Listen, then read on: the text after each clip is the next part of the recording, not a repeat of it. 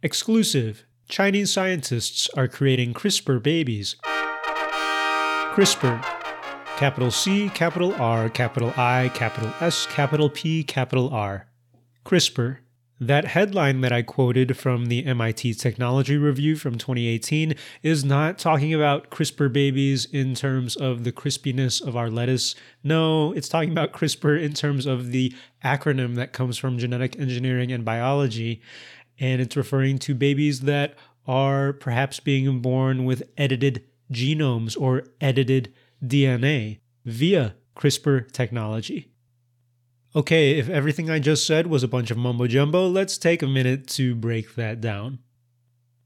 As you may have guessed, because everything is capitalized in CRISPR, CRISPR is an acronym, a biology acronym, but it's become kind of an engineering acronym too, because biomedical engineers and chemical engineers use this molecular tool, biological tool, to edit and engineer DNA sequences and maybe engineer biological organisms in the future. Who knows?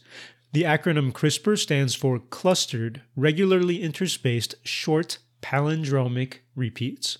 I love all of those words for their vocabulary, but put it all together, and what it means is CRISPR describes a family of repeated DNA sequences, repeated patterns in the DNA of bacteria and in another type of organism that looks a lot like bacteria, but it's not bacteria. It's called archaea.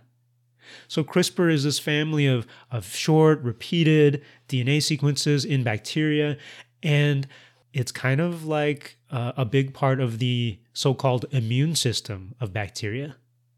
So, just like people, people like us, we have immune systems that protect our bodies from invaders. Well, bacteria, they've got their own response to protect themselves from invaders, invading viruses, in fact. CRISPR is part of that system.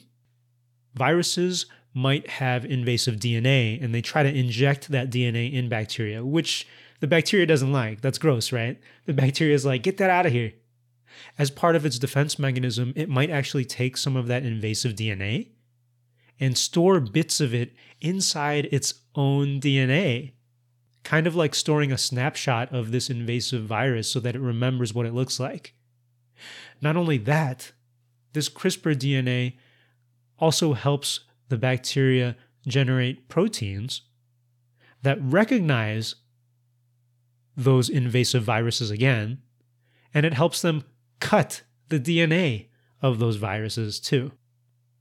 So basically, these CRISPR regions of bacterial DNA and archaea DNA remember invaders, and when the invaders come by again, CRISPR helps create proteins that cut up that invader. Isn't that weird? So when you go to the store and they put up pictures of people who've shoplifted and they say, don't let this person back in the store, that's kind of like CRISPR, except CRISPR is actually going to go out and cut that guy if he comes back again.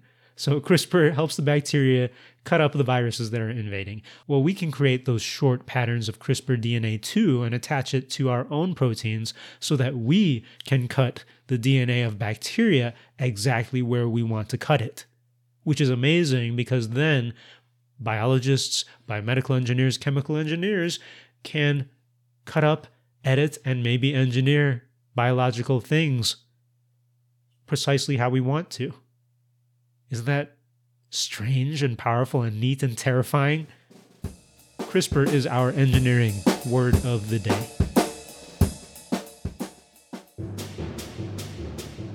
This is Pius saying hi. I am your host of the Engineering Word of the Day, but I also host the K 12 Engineering Education Podcast, all about bringing engineering education to people of all ages, including the young ones.